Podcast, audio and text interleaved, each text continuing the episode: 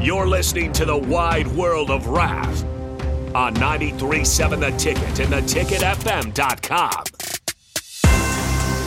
All right, everybody, we're back again. This is the Wide World of Ralph. It is Wednesday night, Wednesday night, Wednesday night. Got it down this time. I remember now.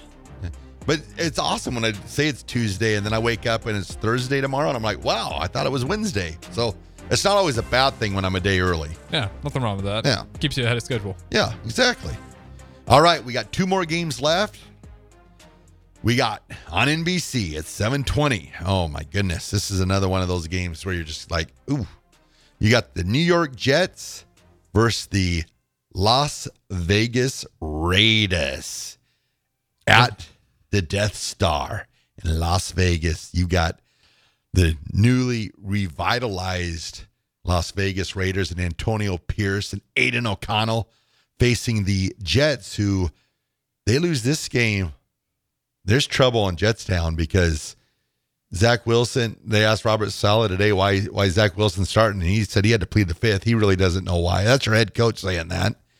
Um, Jets defense, they're solid, but you got the Raiders who, you know, play, played good under the new coach. Looks like they're they're somewhat back. They have a chance to go five and five and even even up their schedule or even up their record for the year. So we got the Jets and the Raiders.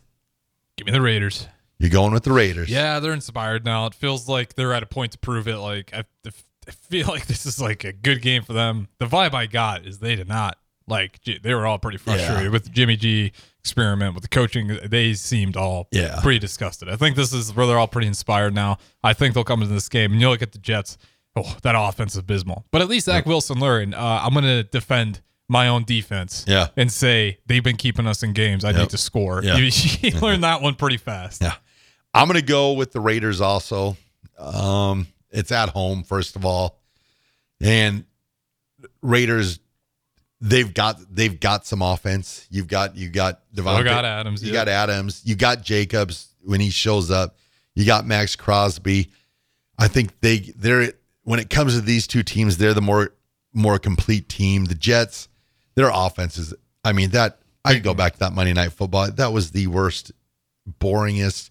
No offense. They got Breece Hall, I was happy I was working that night. Say that much. and then you got to look at you've got to look at too, like Garrett Wilson. I mean, he's sitting there.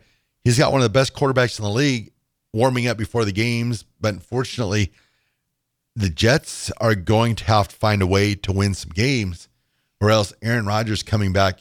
is pointless, Yeah. which is unfortunate because he is steamrolling into potentially Yeah. coming back. uh, He's aiming. He, like, He talked about it. Shout out Dr. Neil Tranchi. yeah, That guy's a master. Did you? I didn't realize he's like the head physician of like the Dodgers. Oh, yeah. Like he, for eh, the amount of money he's got to make. That's Oh, all there LA it is. teams. Ralph's Roadies right there. Yeah. so yeah, no. So yeah, I'm gonna I'm gonna go with the Raiders. They could even it up at five and five, which is huge for them, and that they still they still have an opportunity to you know make that playoff run. Which I don't think if they keep McDaniels, I think they they would probably been out of it by now because Oh, yeah. they would have lost last week and they would have lost. So I'm going with the Raiders on NBC. All right, we're moving on to the last game of the evening. This game is actually usually we always save the best for last, but this is actually the last last game. It's the Monday night football game. You've got the Denver Broncos versus the Buffalo Bills in Orchard Park. Buffalo Bills, 715 ABC. Mike Tirico returns close to where he went to college. Syracuse is pretty close to there.